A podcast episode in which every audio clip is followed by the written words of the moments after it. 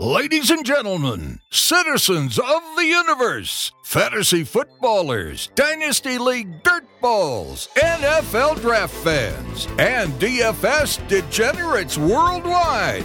This is the Roster Watch Podcast, presented by RosterWatch.com. Roster Watch Nation, prepare for pop, flash, and sizzle. Prepare for knowledge bombs and cockamamie business. The Roster Watch crew is here to deliver the goods you can't find anywhere else. Here is your host, RosterWatch.com editor in chief, Alex Dunlap.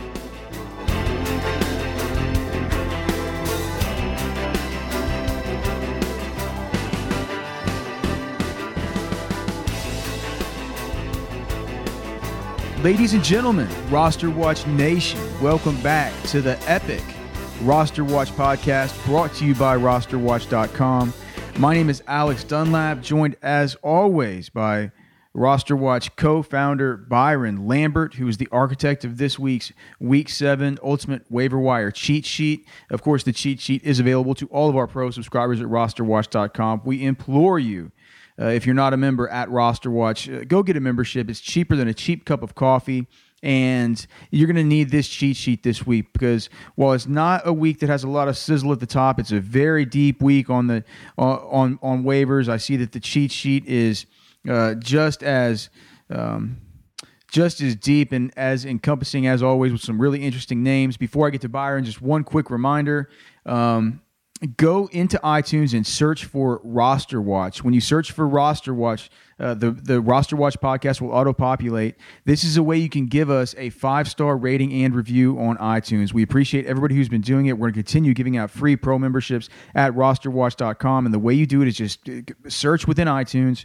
Uh, whenever Roster Watch pops up, click on that. You'll come to a page. It's like a, a landing page where you'll be able to click on album art that just says RW Maniacal NFL Analysis, just a little square there. Click on that. It'll take you to a page where you just click five stars, write a quick review. Uh, we will give you a shout out here on the podcast and a shot at a free pro membership at Roster Watch. With that being said, Byron, what's going on, man? What all went into the. Uh, it looks like you, there might have been some some tough decisions atop the waiver wire cheat sheet this week.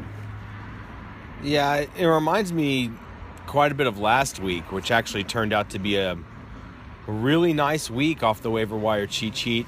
Um, you know, we, last week we kind of called it a week at Walmart because it was a big, deep sheet full of cheap guys that were all right. kind of value plays and nobody we were going to overspend on. And if you go back and look, a lot of the guys that were at the top of their respective tiers, whether it was the high tiers or the lower, more valuable kind of, you know, value shopping tiers that we always talk about at the bottom, uh, those guys really hit.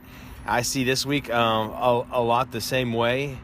And if, if it's possible, this is even a thinner week than it was last week. But of course, there there will be some very good plays on here. And you know, there's only two teams on bye this week. We're, we're, we're about to hit a few weeks here where there's going to be a bunch of bye weeks. So I mean, this is a time to time to start having a little bit of foresight you know, there's a lot of four and two teams and a ton of three and three teams across every league you can imagine right now. This is a really, really competitive, competitive year. And we need to keep our we need to keep our edge uh, and continue with these waiver wire pickups. It's, all, it's it's always a competitive year, dude. I it's always a struggle. By the like you say, by the end of this by the end of the year, we're like these salmon up in up in Alaska that grow a beak they're like their bodies are falling apart. They're just swimming, their swimming. Sca- their swim- scales are gone. they're just everything swimming like, upstream. They literally grow a beak. Yeah, yeah. They start shedding their rotten flesh. It is what happens. Your team just. It's the attri- It's not just this year. It's, it's the attrition year, of the season. You, I, you say that, but I mean, really, I mean, I've been keeping my eye on several leagues, including the Roster Watch Listener League, which I'm sorry, guys, I I did a whole review of the Cockamamie Business League last week before the trade cast, and just the trade cast started to run long, and I couldn't get to it. And we were afraid Matt Deutsch of SiriusXM would run to the bat phone if we started talking about that. I told Byron, he said, "Is there any way that we can talk about our? Uh, I can break down our listener league thoughts here uh, during the Week Seven show on Sirius XM." I said, "Absolutely not, unless you want us to get fired. That is that is radio. That we love those guys, man. And I mean, you you guys are our are our friends, and but like this is a the the podcast is where we control the content. Like we would get fired from Sirius XM if, if we talked about." if we talked about a, a, a listener league that was only important to you know ten or twelve people listening. So yeah, I'm sorry about that. That was definitely my decision. I told Byron he can just do it in the trade cast this week. I will. I'll, I'll just give his thoughts that he had that he had kind of written out from or you know whatever notes he took last week and just address them this week. And if there's any changes that happen from week six to week seven, then those guys can just hash it out. But I, I, think you could do it this well, week. Well, my, my point was just from keeping an eye on those leagues and the leagues that I'm involved in, and then all the activity I see on our Twitter account. We're we're uh, frequently engaged with Roster Watch Nation. Uh, that's at Roster Watch. The, just if you see it, all the leagues are really tight. They're all a lot of four and twos and a lot of three and threes. A lot of team, uh, just a lot of leagues that are with you know most of the league. Nine out of twelve teams are within a game of each other uh, it's a tight, it's a very tight season. So, anyways, we'll just keep grinding. I noticed that this week on the waiver wire cheat sheet, uh, there's a couple things I noticed. Just a couple things that I wanted to kind of go over with you as usual. Want to hit up a couple NFL subjects, kind of review the weekend and spin it forward into week seven. Um, the first is Adrian Peterson. Uh, he's going to be a guy you're going to have to address tomorrow in the trade cast, I'm sure. Um, but man, did you? I mean, what the hell was that? That was a that was just a, a complete blow up spot. I mean, twenty six touches. Did you? I mean, clearly we didn't expect it.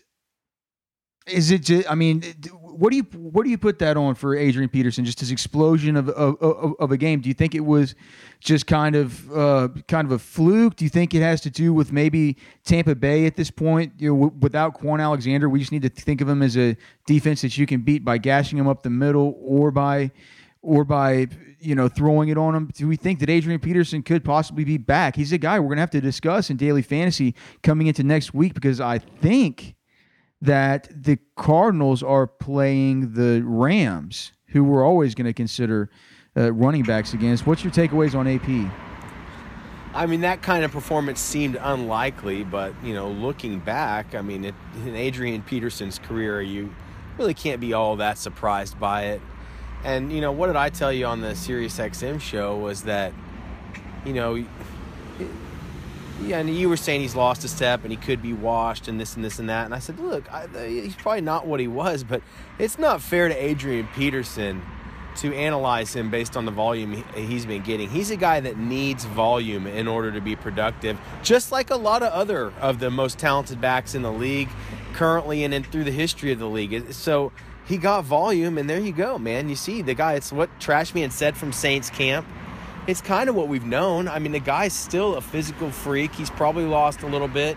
He's a, he's useless on third downs, which is a real problem in fantasy. But he's been on the shelf and he just hasn't gotten volume. I think it's easy for a guy like him to look bad when he's not getting the touches. And to be fair to him, he deserves a shot to, to you know to get the volume and he did and he produced big man i mean you just that that's that feels like you look back on adrian peterson's career and I mean, that kind of feels like when he came back in what 2012 from the knee injury, and just went ham. I mean, he just he's a guy, man. He just can never never count him out. He's one of the all time just freaks of the NFL. Yeah, we saw the I saw uh, uh, we saw on that first touchdown run we saw the head start to bob a little bit like back in the old days. He, he, so it, it was to, to be fair, I do think he looks a half step slower and a half step less explosive. Yeah. You know, but yeah. He that, does. You know, also that said, it was his first week on a new team with new players, and you know, sometimes sometimes things look like they speed up a little bit once that you you get a minute or two to gel. So we'll see. I mean, you got to imagine they plan on riding him. Adam Kaplan told us on the Sirius XM show that when David Johnson comes back, he'll resume workhorse duties. And the way it's looking, I mean, the Cardinals are very much going to be in yeah, play. it's like it, it, it isn't the law. It, it it isn't the lo- it isn't the lost season that I envisioned at least right now. No, and they're thinking. Boy, they got a couple of they got a couple of just ageless wonders on that team between him and him and uh, Larry Fitzgerald. I just wonder, like, I just wonder how how often are they going to be in a situation where they can just run at will like that, to where they're not having to be, you know, it, once they get behind in a football game, we're going to have to start wondering whether or not you know the game script is going to affect. Um, is going to affect Adrian Peterson, and we're going to see more of Andre Ellington, who only was in on 20% of snaps in this game. And you got to think it's because they weren't playing from behind very often. Well, that's supposed to be a pretty good defense, you know. And by the way, I think it's worth mentioning. Well, all, let, let me say though that all of our analytics, all, all, it's supposed to be, but all of our analytics at Roster Watch, the matchup tool, um, the, the the the private da- the private database, for one, it's not good on the back end. The the the Tampa Bay defense I'm talking about. We talking about Arizona?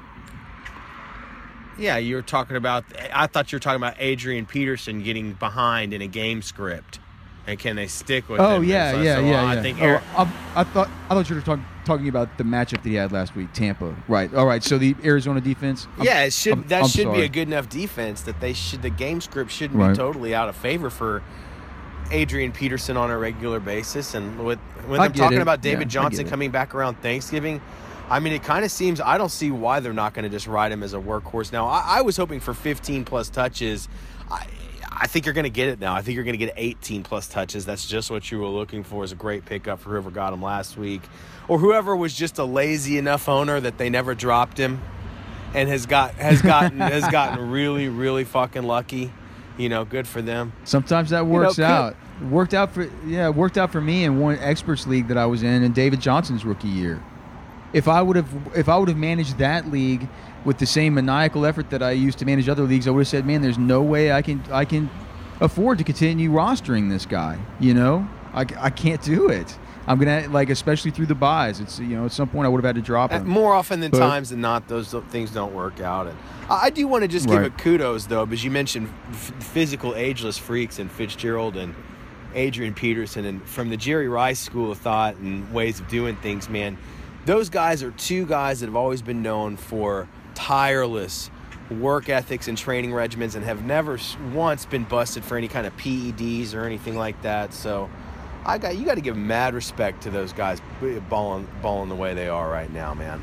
Yeah, fu- fu- future Hall of Famers. That I mean, they make the make the Cardinals, um, you know, kind of fun to watch. I, I mean, God, they are old though, man. like the core of that team: Carson Palmer, Adrian Peterson, Larry Fitzgerald. It feels like a 2007 group Well, of superstars. Well, let me ask you because that brings Um, up a good question. So, I was kind of tossing around on Twitter yesterday that we've got something really exciting shaping up in terms of projecting, predicting the top five uh, fantasy draft picks for next year's fantasy draft. I mean, you know us; we're always looking ahead. That's our job at Roster Watch, and it brings up an interesting discussion: who will be the top five picks next year? Because there's going to be some guys left out, and then that kind of led down a rabbit hole for me.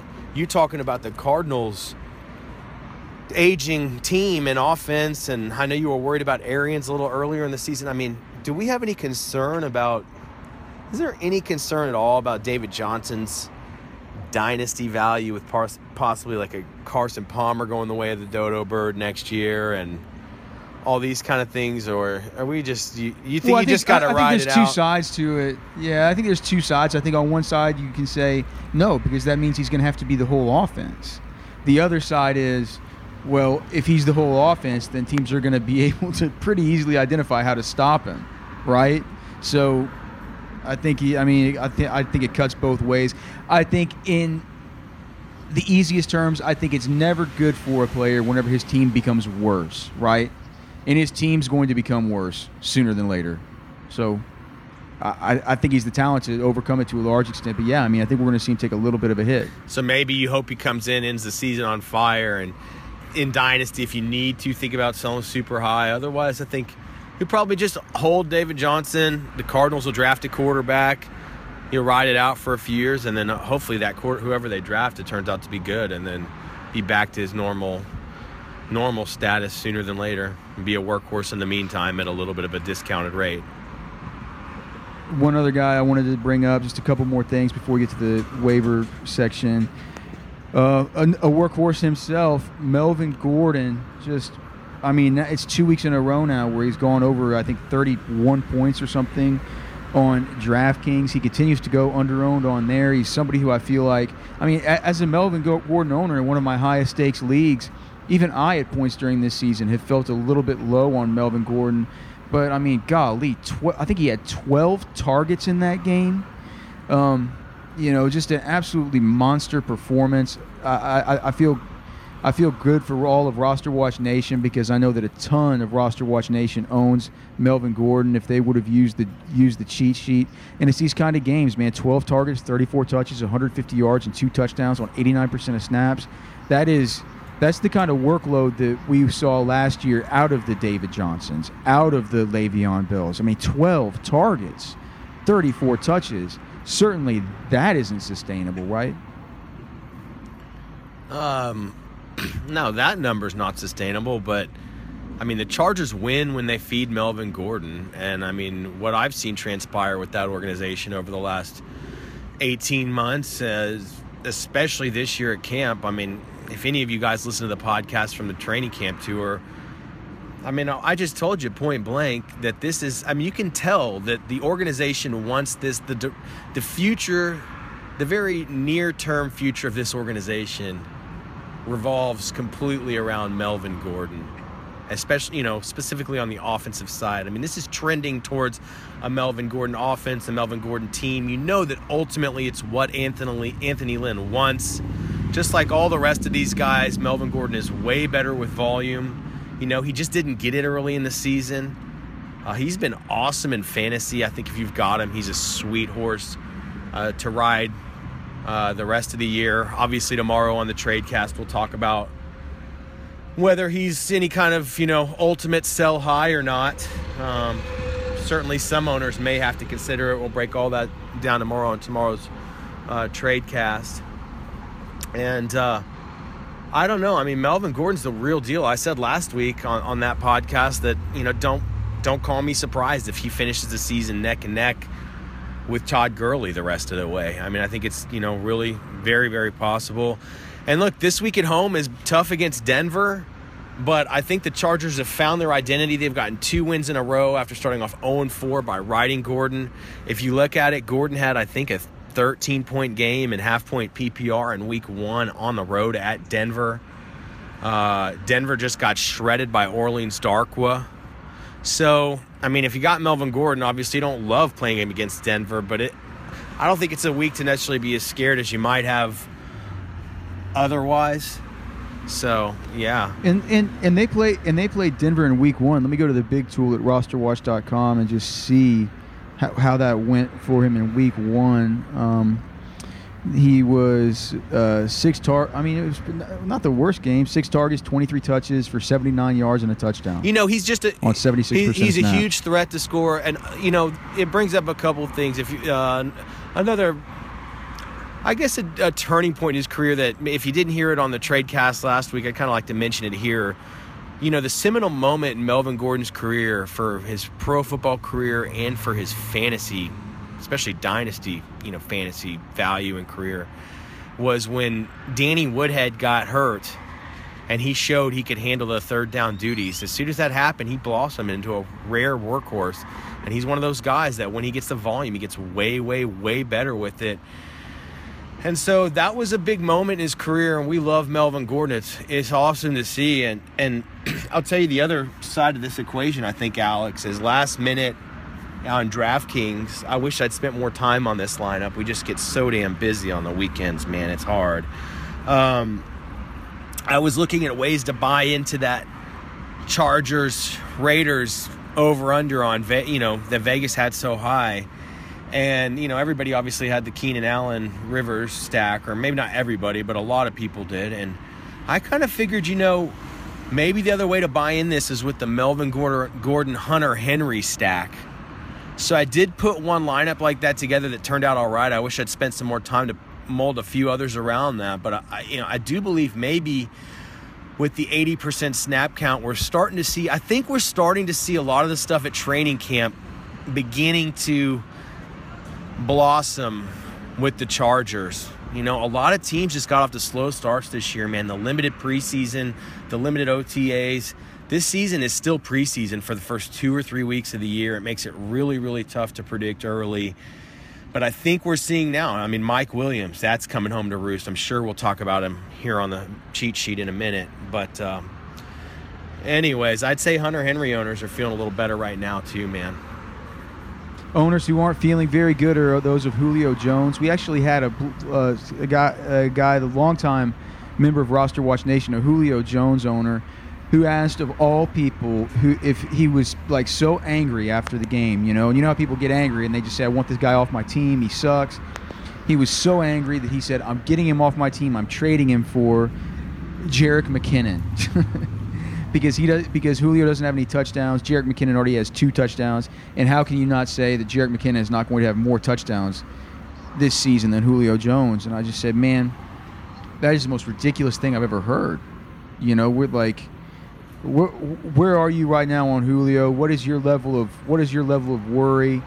I know you'll, he's probably going to be a major topic you bring up in the trade cast tomorrow because clearly he's a guy. I mean, just based on that, I mean, based on that bit of evidence, we know that he's a guy that owners are, you know, at least certain owners in some situations are very frustrated with, and somebody you might be able to get for a significant discount due to the fact that yeah, you know, he ha- he hasn't been terrific these these first, I guess what it's been four. Ga- they've had their bye, right? So it's been four games four, or five games for them, I guess. Uh, let's see, Atlanta's played five games. Where are you on Julio Jones? What are you thinking right now? you know, I think typically we'd say, man, that's go look for that guy, that owner in your league. You know, that's that's that's uh, that goosey. But then you do start to wonder in a sneaky trash man kind of way if this trade that you think is so ridiculous at face value, if there's there is some slice of possibility here that that guy at the end of the season that looks at you and is just laughing, and he made the smart trade with McKinnon. Uh, McKinnon, you know what well, it reminds hey, me hey, of with McKinnon is Thompson. You know what? He looks his core strength. His core strength looks so much improved, just like Chris Thompson. These are guys that were easy first down well, I, contact. I, I, They're I think Jerick McKinnon has always had a ton of core strength. He's a, he's been a, he's been he's been he's been an athletic super freak the whole time. And I yeah, mean, but do, he's but never he's never he shed I mean, contact. I he, he, looks better. He looks better. He looks better. Whatever it is, he looks better. He looks better, man. I think that the whole I, I think I think no matter what I think if you look at it from a results based way if you look back it's some kind of trade for Julio Jones for Jerick McKinnon and somehow the Jerick McKinnon side turns out being better I think that you're looking at that process from a from a results based way and not a process based way and it, I, if you trust the process and you stay the course and you don't make an idiotic trade like that, J- Julio Jones for Jerick McKinnon, you're to end up on the right side of things more often than not.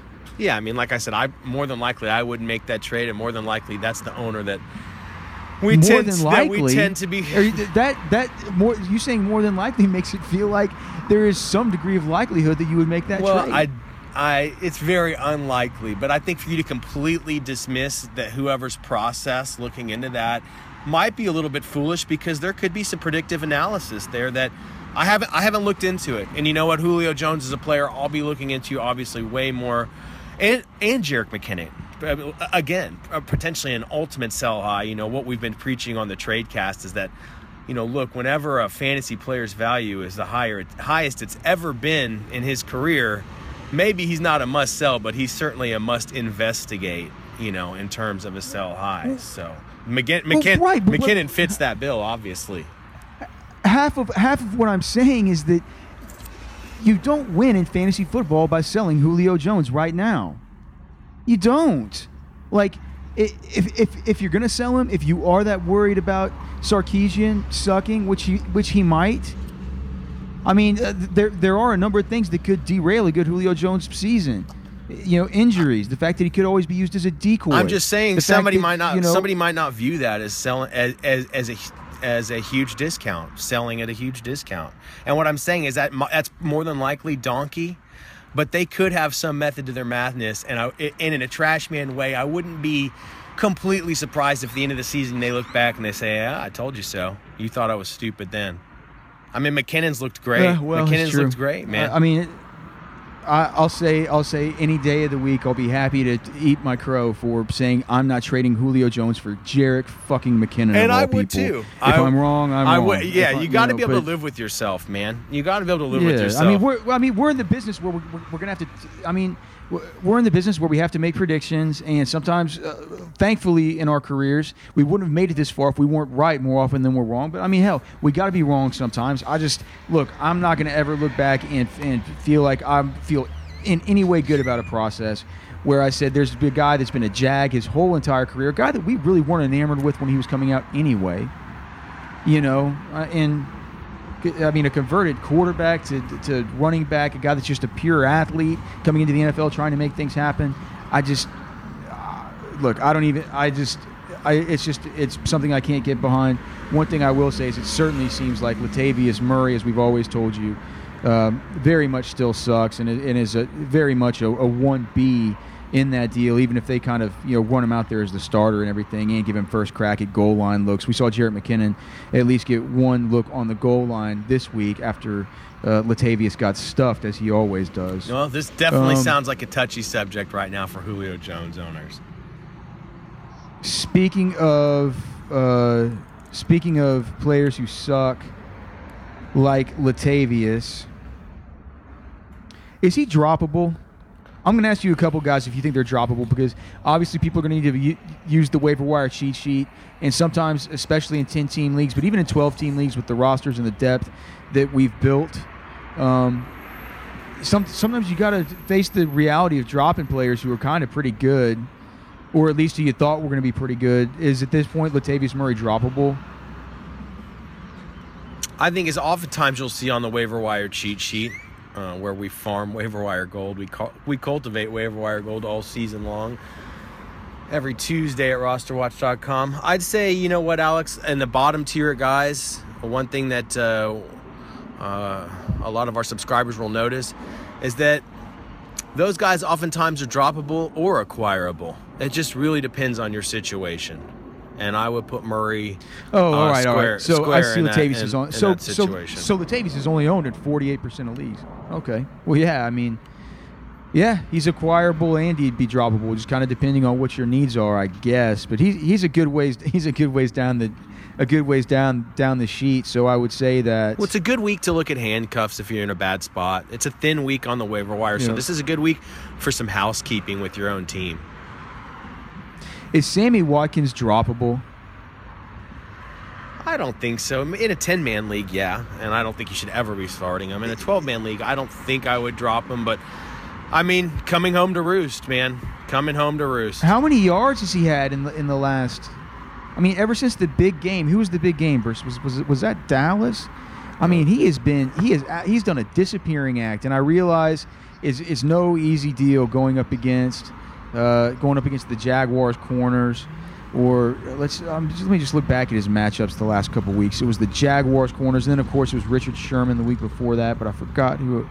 I mean, he has had over the course of the last three weeks uh, at Dallas. No, it wasn't the big game versus Dallas. It was the big game at San Francisco. Rem- remember the Thursday night game where he went for 106 and two touchdowns on seven targets and six receptions. It was the uh, Dallas game, one reception for 17 yards. The Seattle game, zero. He got blanked, and then versus Jacksonville, one for 11. The last three weeks, he's seen a total of 10 targets for two receptions and 28 yards.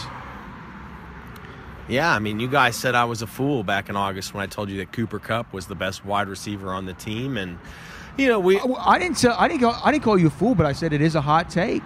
It's a it's a contrarian uh, and very different take than most would have had. and had yeah and well it'll be interesting to see. We still the one thing we wanted to see was at the end of the season you know who will have more fantasy points sammy watkins or cooper kupp and the fact we even had that dis- discussion is pretty sad for sammy watkins owners. And but you know we said all along that arsenal is loaded. He was a late integration into that offense and with a young developing scheme coach quarterback marriage that uh, I mean, that he was no more than a wide receiver four or five for us, and you know, I'm pretty sure that one's turned out spot on. Is Paul Perkins droppable? I mean, he should have been dropped weeks ago. Okay. What about Martavis? He's been awful. Are you holding on to him just in case there's some kind of squeaky wheel narrative? That's so funny you mentioned that. Um, that must just be in the collective consciousness. Um, Why? Were you thinking some kind of cockamamie thought about that? that's this? like the squeaky wheel narrative has kind of got a mythological element to it, where it just it, it penetrates the collective consciousness before it you even have to have any you know real uh, discussions about it. Um, yeah, I had I had been thinking about that. You know, in a ten team league, certainly Martavis, just like Watkins, droppable. You know, Schuster Smith is not real. You know, actually, it brings up a good discussion. I'm I'm glad you brought that up, Alex, because. I, I, Schuster Smith and Martavis are two guys that I left off of this Smith, waiver wire. Smith Schuster. I can't let you. I can't. I can't. I, I, I can't allow you to keep saying it like that. Smith Schuster. Smith being a trash man, going to Schuster Smith. Yeah. Get more and more like the trash man with every passing day, my man. I could. I can tell. Um, Martavis, I got, let me look him up because I have him in my notes here. I think he might be less than 50% right now. My point was, let's see here. No, no, he's still quite a bit owned. So, yeah, I left. I Martavis, yeah, I think he droppable in a 10 man league. Um, I do think there's a potential for a squeaky wheel breakout as a stash in any other league. I think it's very hard to play him moving forward, you know, until you see that happen.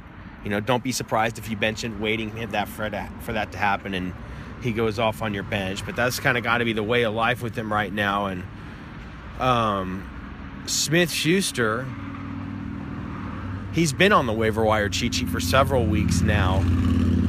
Uh, I he could have been on it this week. I left him off just because his snap counts are increasing, but the targets still aren't have super appealing.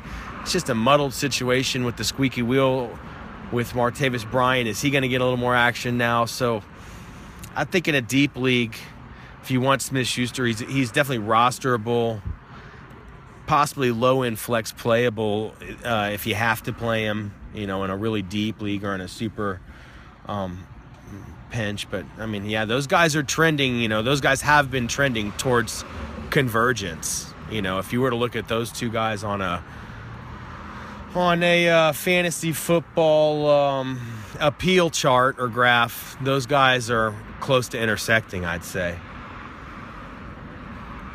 All right, just one more thing. Um, Derrick Henry, man, did you watch last night?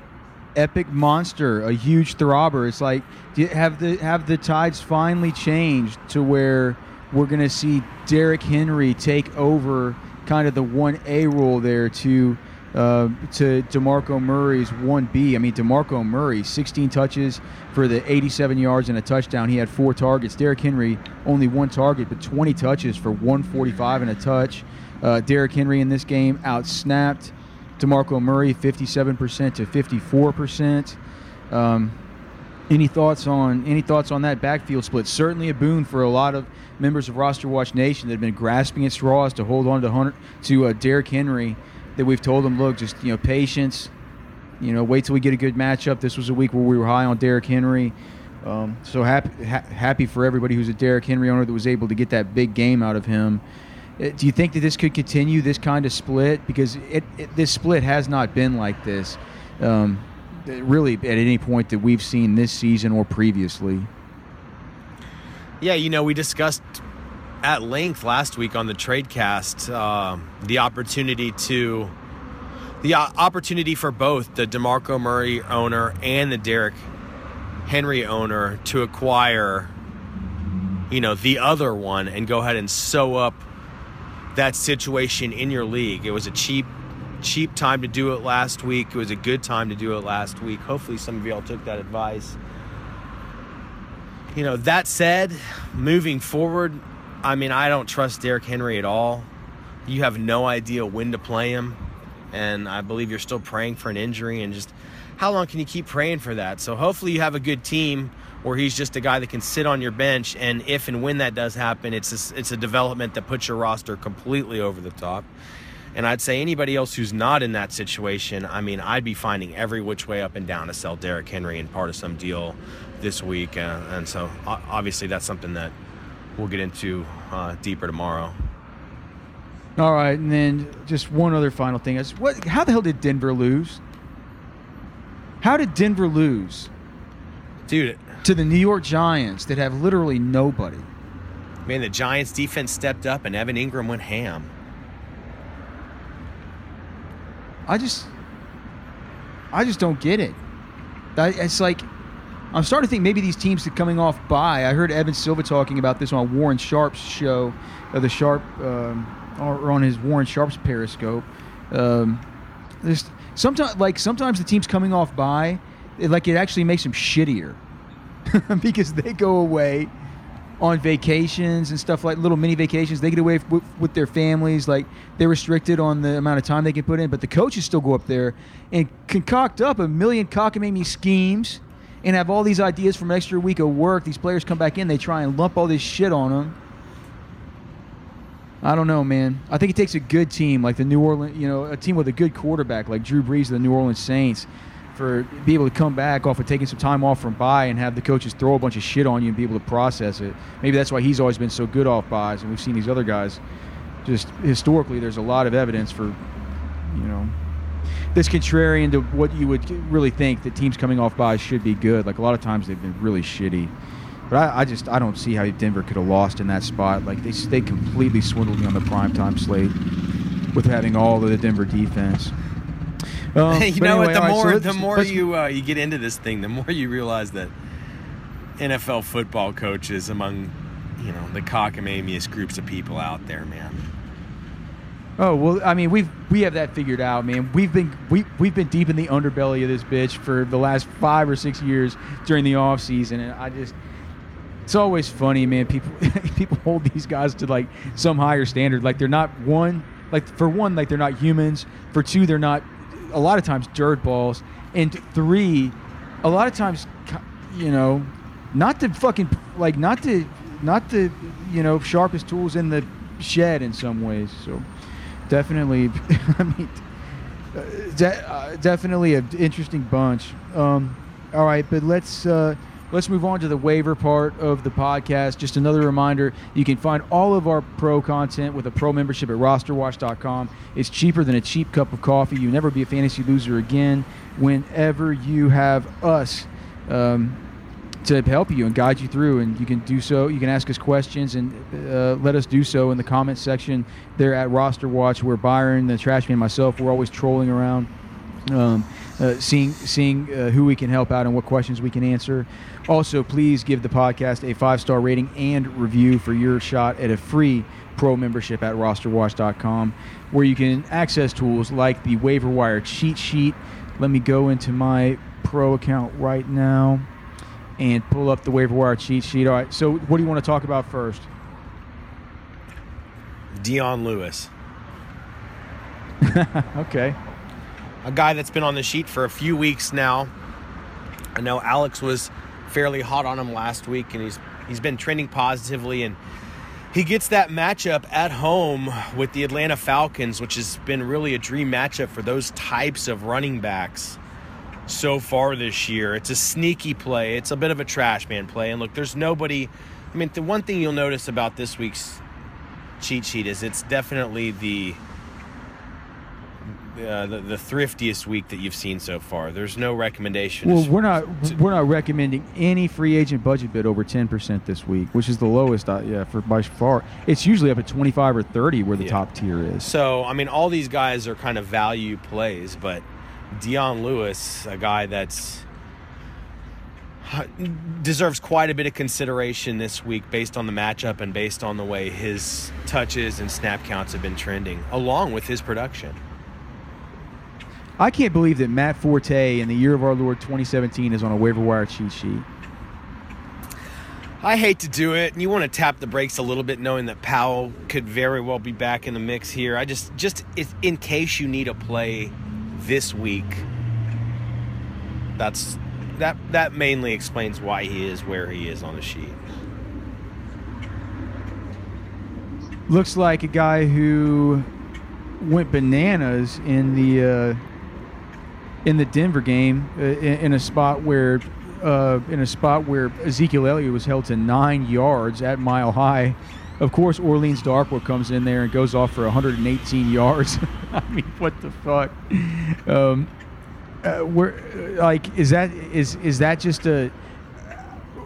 I mean, you can come to rosterwatch.com, download the waiver wire cheat sheet, find out where this top tier, uh, how this top tier sort of sorted out. But do you see that going forward as an Orleans Darkwa 1A, Wayne Gallman 1B? And also, where is where is Shane Vereen? I kept thinking to myself, man, with all these wide receivers going down, I think it's going to be an uptick for Shane Vereen. Since you know, I mean, we we know that he's an excellent receiver out of the backfield, um, but you know, ever since it's you know last week and this week, he he hasn't seen any uptick whatsoever. Do, do you think that this is a situation where they're going to let or, Orleans Darkwa take early down work, sprinkle in Wayne Gallman for some early down work, and let Wayne Gallman maybe handle passing down work? You know, I think Trashman even had Vereen on a waiver wire, on a garbage grab sometime this year. I thought that take was just crazy. Shane Vereen hadn't been relevant for, hasn't been relevant forever, and when the ship has sailed, when when do you when do you let it go? When do you finally just let it go, man? And so I thought that was an insane take, Shane Vereen. You know, watch it now. He's going to come out and have some kind of monster or something this week. It'll be hilarious. Yeah, but uh, no, it's um, yeah, I think it's or, or, Orleans Darkwa clearly the by far the best traditional running back they have on the team. And uh, you know, I was listening to Jay Glazer talk about how much of a freak that Justin Pugh has turned into, just a physical, dominant freak. And so you wonder if that that's a team that might just start trending towards playing a little bit more dirty, a little more power. Well, they don't power yeah, football. They don't want to let it. Yeah, they, well, well, that's the one way that Ereck Flowers can win too.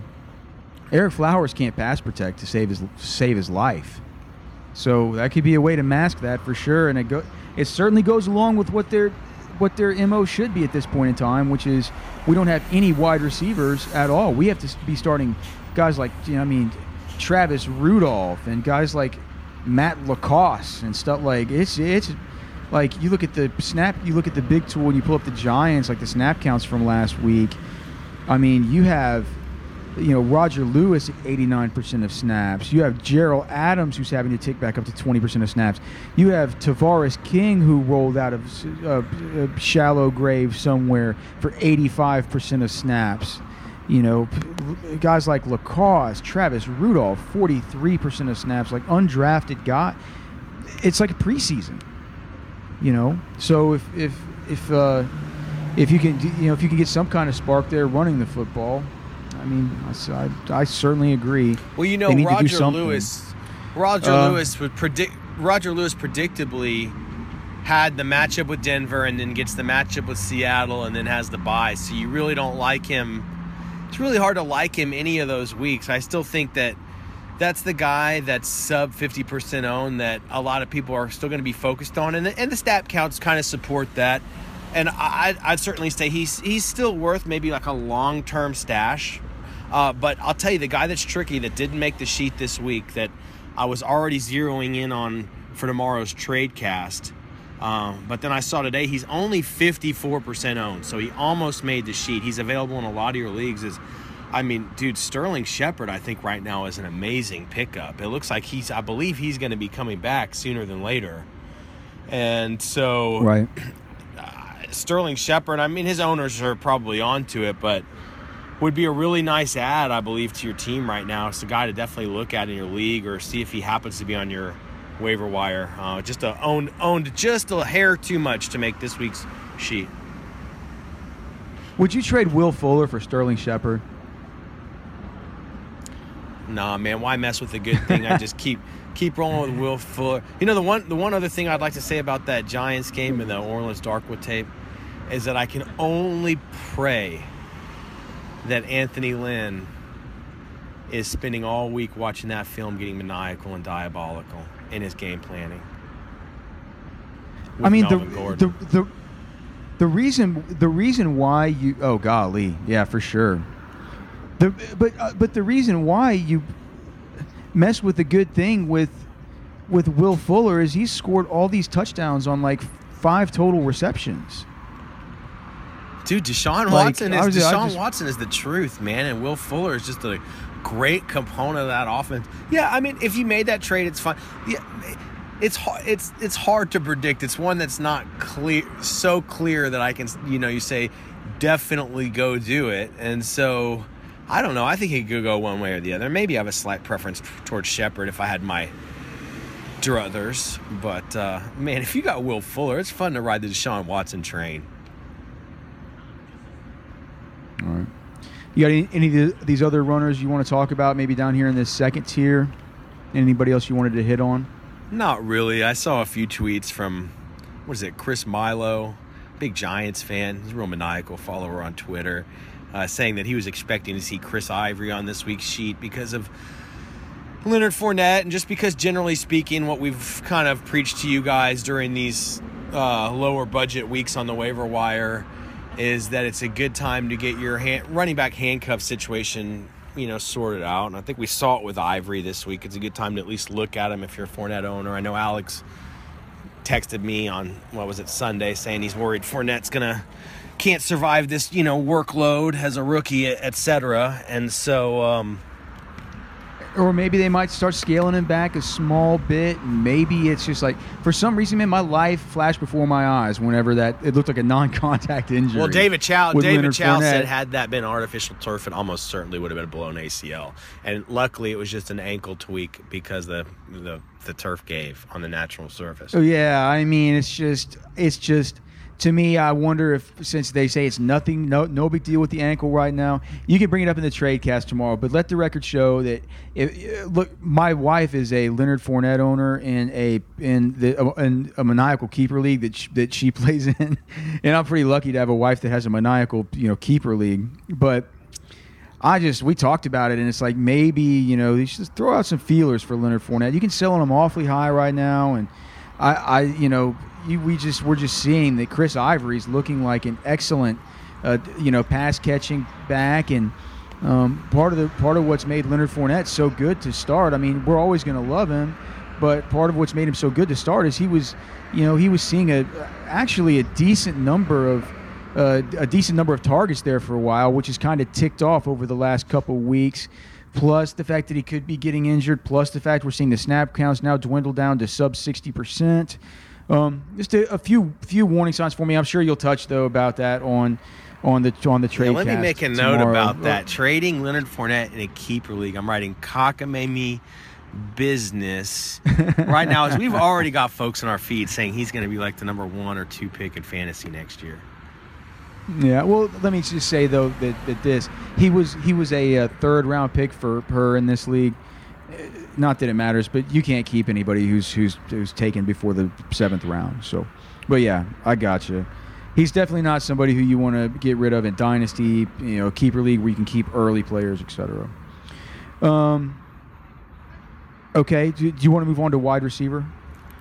Yeah, I mean, I truly think that that's the hallmark, hallmark of this week's waiver wire cheat sheet. The uh, God, I got a bee here on my sunglasses. Let me get these off before I get stung. And I don't want it to be like, uh, oh my gosh, I don't want to get stung in the eye. Don't want to get stung in the eye. It'll be like a Jerky Boys, an old Jerky Boys snake bit me in the eye.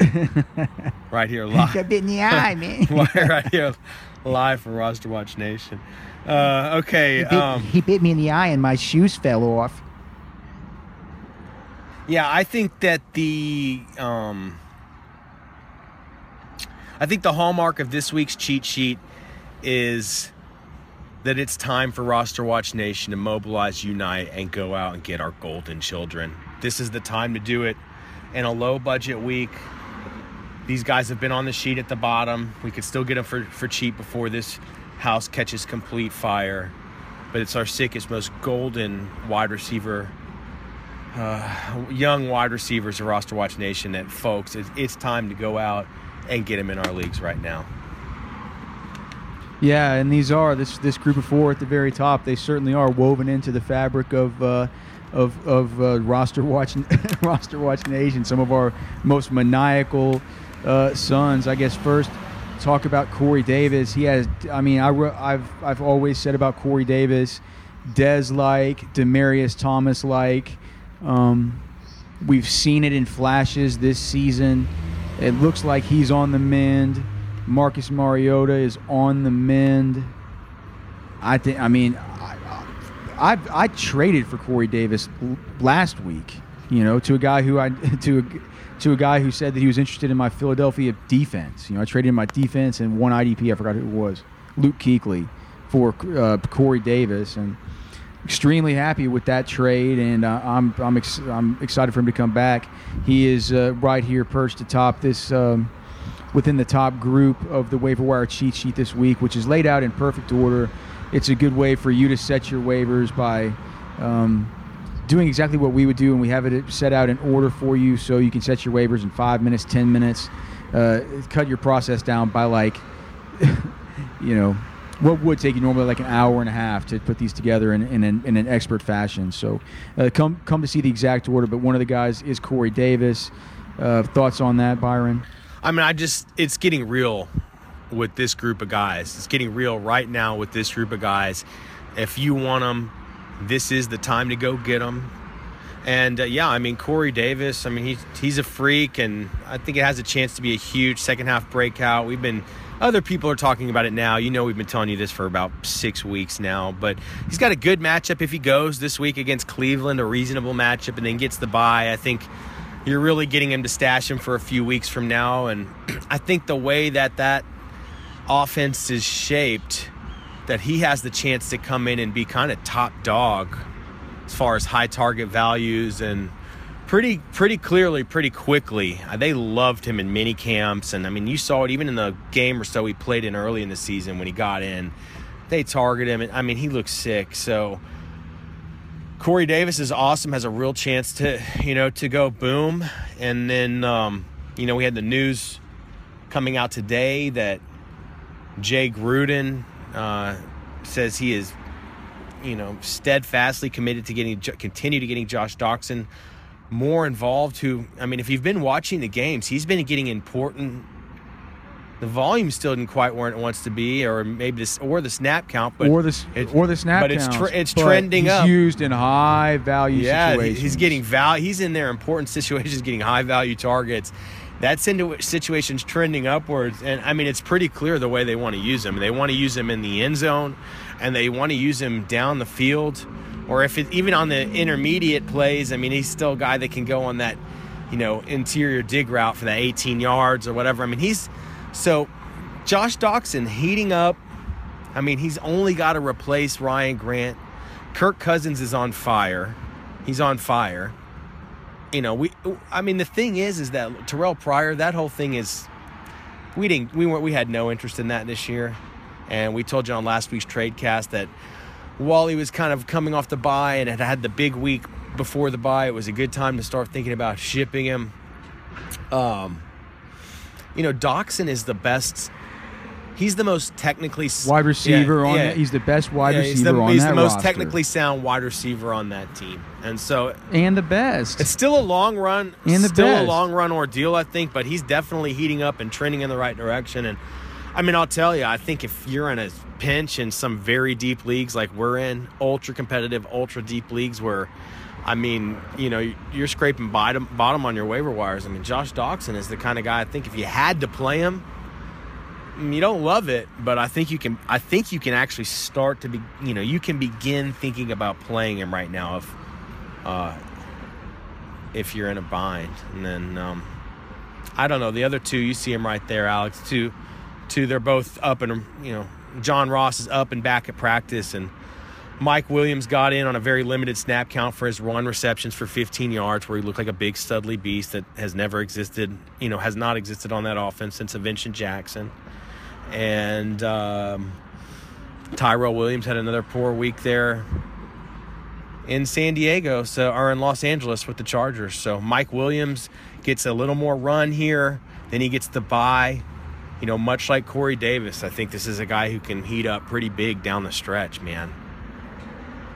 So those are some of the key names that are intermingled among the top sort of tiers at running back and wide receiver on the Week 7 Ultimate Waiver Wire cheat sheet available at rosterwatch.com. Come to rosterwatch.com, uh, use the online tool, download the cheat sheet if you're interested in finding out uh, kind of how everybody stacks up and also um, you know the players underneath them. The cheat sheet you use it the same way you use the draft cheat sheet. You just you know go from the top to the bottom and you put your waivers, your waiver claims in in that order. Use the free agent budget bid uh, we recommend, and it's going to save you a whole lot of time.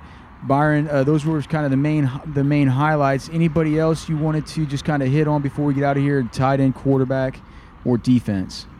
Yeah, I think George Kittle is a guy that everybody needs to be paying close attention to for their tight end position. Eight percent owned.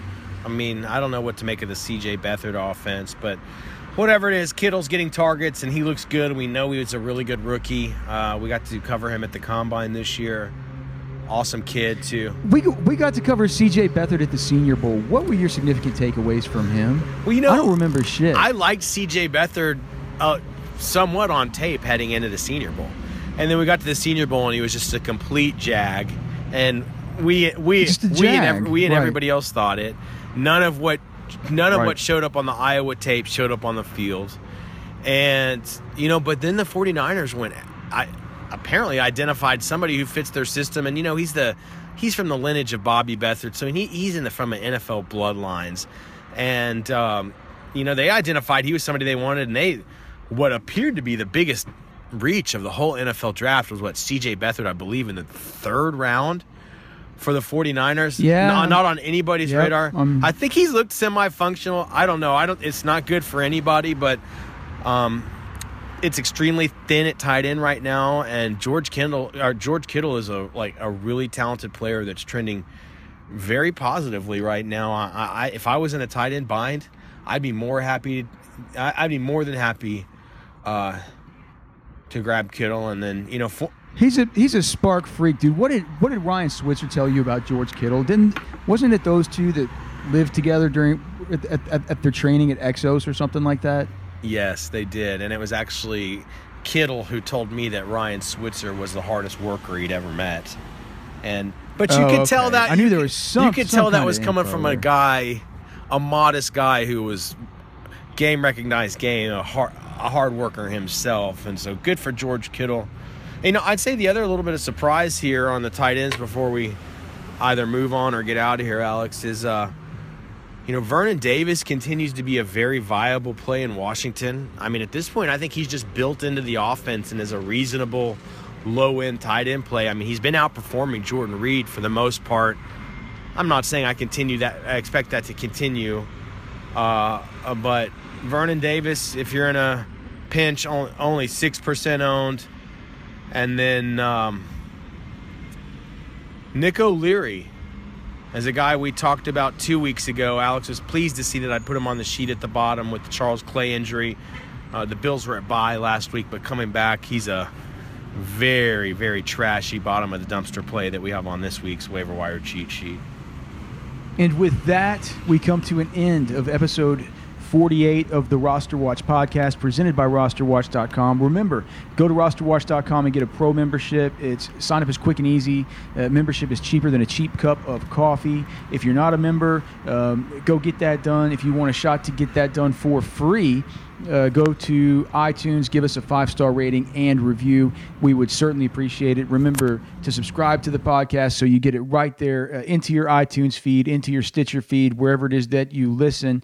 Um, furthermore, tomorrow, the Tradecast the week seven edition of the Tradecast, my favorite uh, new fantasy podcast, the, the, my legit new favorite fantasy podcast of the 2017 season, Byron's solo trade cast. It's so good that I'm thinking about as editor in chief of Roster Watch making it premium. So uh, listen to it while it's free. so uh, uh, for Byron, for the Trash Man, for the Robot Genius, and all of Roster Watch Nation. My name is Alex Dunlap. This is the Roster Watch podcast brought to you by RosterWatch.com. We will see you next time.